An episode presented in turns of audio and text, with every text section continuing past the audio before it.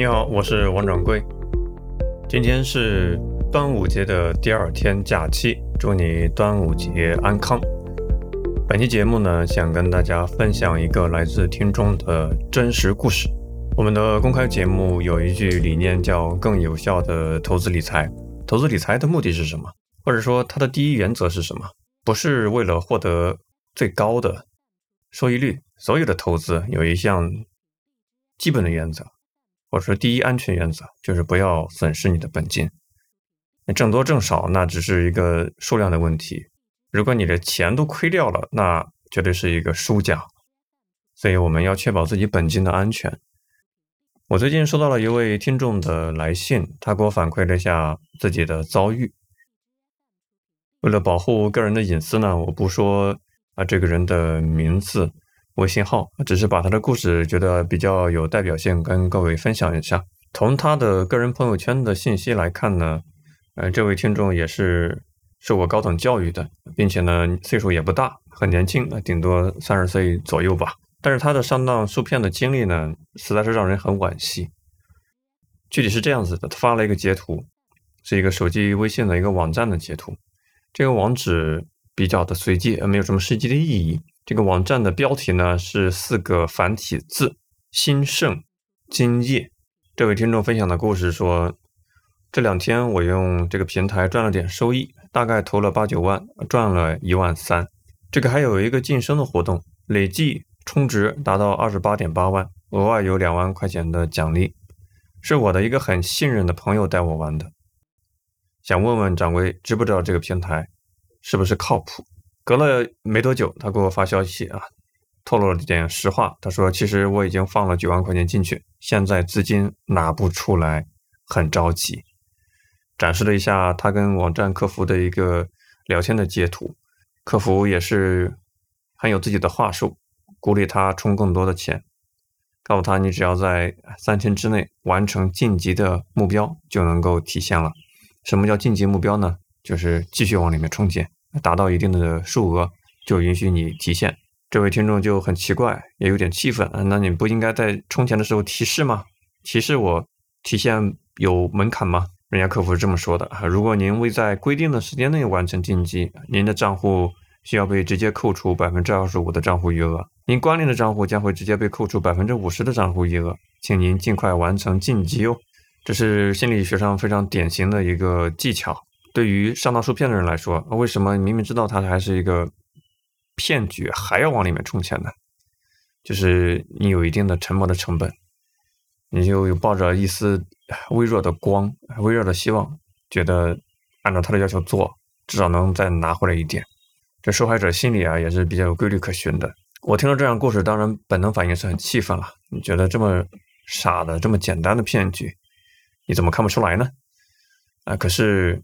转念一想，那到底在实际的操作过程中是在哪一步让一个正常的受过高等教育的人迷失了心智，一步步越陷越深呢？我就根据他提供这个网址呢，自己走了一遍注册流程，还到了充值页面，还找到了在线的客服，把他所经历的那个场景啊重新还原了一下，感受之后还是。有些注意的点值得跟大家去分享的，你不要以为说啊，现在的骗局啊，发给朋友看的故事都觉得啊你很聪明啊，一眼就看出来是骗局。实际上你经历的时候，确实这个骗子在设置几个障碍点，如果你一时转不过来的话，真的有可能被进入到他那个给你规划好的一个路径。比方说第一点，他给你发来这个网址，这个网址一看就是很随机的几个英文字母组组成的一个网址啊。如果你听过我们往期的节目，有一点基础的。关于互联网安全的知识的话，你应该知道，首先这个网址是谁注册的，咱们可以查一下它的注册方，对吧？域名注册注册人。其次呢，生活在大陆，你也应该清楚，对于这样的一些平台，它连它连域名注册备案都没有，备案号也没有，尤其是作为一个金融理财类的平台，相关的证书编号都没有，是一个三无的网站，本身在第一步。就已经起了足够大的疑心，值得我们去怀疑了。所以我就把它的域名打在一个工具上去搜了一下，发现它就是去年的三月份注册了一个网址。这骗子啊，为了最大化的降低自己的诈骗成本，这个域名啊都是一年一注册，因为域名国际管理机构规定啊，最短的注册期就是一年。你看人家就把这个钱都省了。其次呢，它的名字，网站的名字，这个平台的名字叫“兴盛金业”，是用的繁体字啊。如果对那些文化程度不太高的朋友们来说，这几个字还比较难打，甚至连叫什么都不太能够认得清。比方说那个“圣”是很少用的圣旨的“圣”，繁体字的“圣”啊，你打拼音的话可能还比较难打出来，这就构造了一个障碍啊。如果它是用的简体或者比较好认的字啊，稍微有心思的话，你可以把这几个字放在呃搜索引擎上去搜一下。就会发现啊，原来可能有某些诈骗的声讨的帖子就会被你发现，这样呢就降低了他诈骗成功的一个概率。所以我认为这这个小心思上，诈骗集团还是很用心的。打开这界面很简单，登录、注册、在线客服三个按钮，我想就先注册一下试试看喽。注册的时候就要提示你输入手机号。我在注册之前我就有一个心眼，我就觉得他不大可能给我发送一个短信验证码。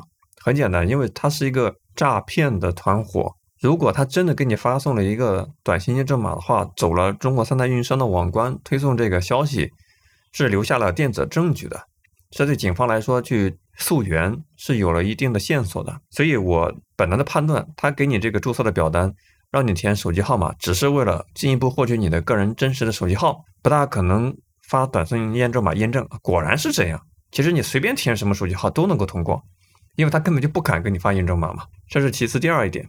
那第三点的话，就想看一下他是通过什么样的方式鼓励你去充钱的咯。因为在国内来讲的话，各个金融渠道政府管控监控是非常非常严格的，转账的方式可以很好的查清楚转账双方是谁。所以我就特别好奇的问题是，这个诈骗团伙是怎么样收款的？那很遗憾，我点了一下充值，充值一万块钱，发现这个充值按钮不能用了，可能是这个诈骗团伙的后台。暂时做了限制啊，禁止再充值，可能是只管那些已经注册成功的老用户了，没有成功。大概率的推测啊，以我过去了解的一些经验来说，他们会使用一些第三方的收款的平台。这个第三方的收款的平台呢，支持支付宝跟微信的转账，然后呢，这些第三方的平台呢会收取一定的手续费，提现的手续费。我估计啊，这些诈骗团伙会不停的更换这个第三方的转账的平台。因为这部分呢也属于有点灰色地带的，他大不了打一枪换一个地方嘛，把这个第三方的支付合作伙伴换一个新的，这样可以不断的抹掉自己的过往的记录嘛。更有意思的是，这个网站呢还会在首页上给你弹出一个提示啊，为了什么国家的呃这么证监会、银监会的监管要求呢，请你优先实名认证。哎，我就好奇了，一个诈骗的网站怎么可以让你实名认证呢？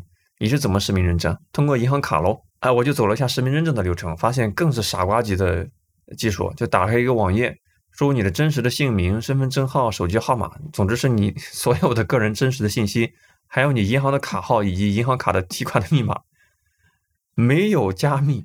这个网址都是 HTTP 啊，非加密的一个链接，然后告诉你啊，这个网页已经加密了，请你放心的填写。这真的是一个。段位比较低的一个诈骗团伙，看了一遍之后，我有最大的感慨是这个样子：我们作为事后诸葛亮，进入了他所规划好的路径之后，是很容易发现它是一个诈骗的东西。但是，如果你去上百度去搜“兴盛金业”啊，你会发现特别的困难，想找到真实的信息特别的困难，因为百度的第一页前面四个全都是付费的广告。我这里不是恶意的去抨击百度啊。收了昧良心的钱，可能会导致很多人倾家荡产、家破人亡。那确实是，你搜兴盛金业首页前半部分全都是付费广告，你再搜下半部分，没有一条负面的记录，没有什么诈骗啦、骗子啦，什么都没有。这就是骗子进化的一点，操作方式上比以前有升级。他们在百度的百度贴吧。百度百科这些优先呈现的搜索结果里面都做了官方的页面，所以你很难够找得到它的负面的东西。你除非有意识的主动打那些相关词，比方说“兴盛金业”空格啊、诈骗、骗子这些关键词，你才能够找到零星的一些帖子，告诉你啊，确实是一个诈骗的东西。所以骗子在换位思考一下，他在规划好一个人。他去检索他的路径里面所有能够曝光的内容，他都做了很好的正面的处理，让你觉得第一眼看发现不了破绽。再次强调一下，我不是说抨击百度这个搜索引擎有多么的不好，多么的昧着良心，我只是告诉你，作为一个普通的投资人、投资者，你看到的很多东西是被一个信息茧房设计好的啊，除非你有意识的。搜一些负面的东西，你才能够找到。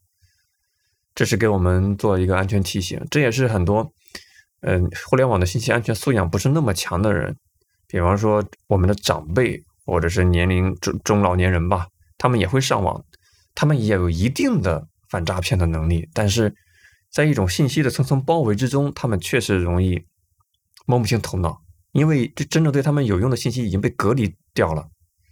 你真的会点开百度？搜索一个词，然后点开第三页、第四页、第五页的东西吗？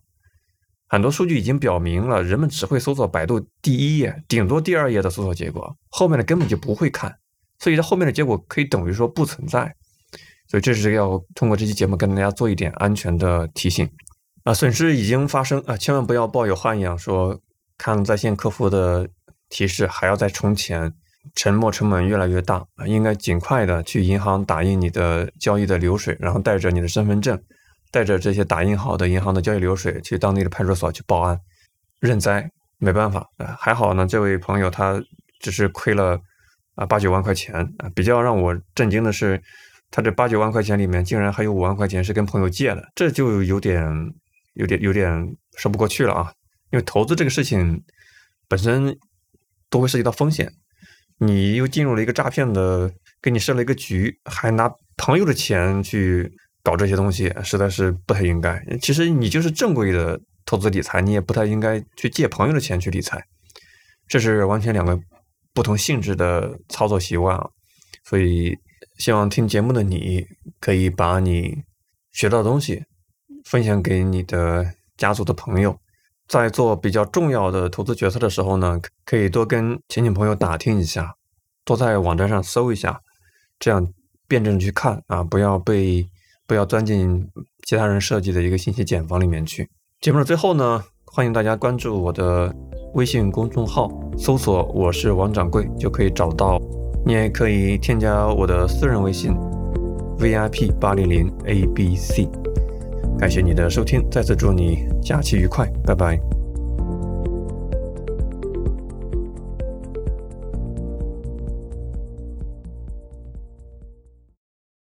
更多节目，下载荔枝 FM 收听。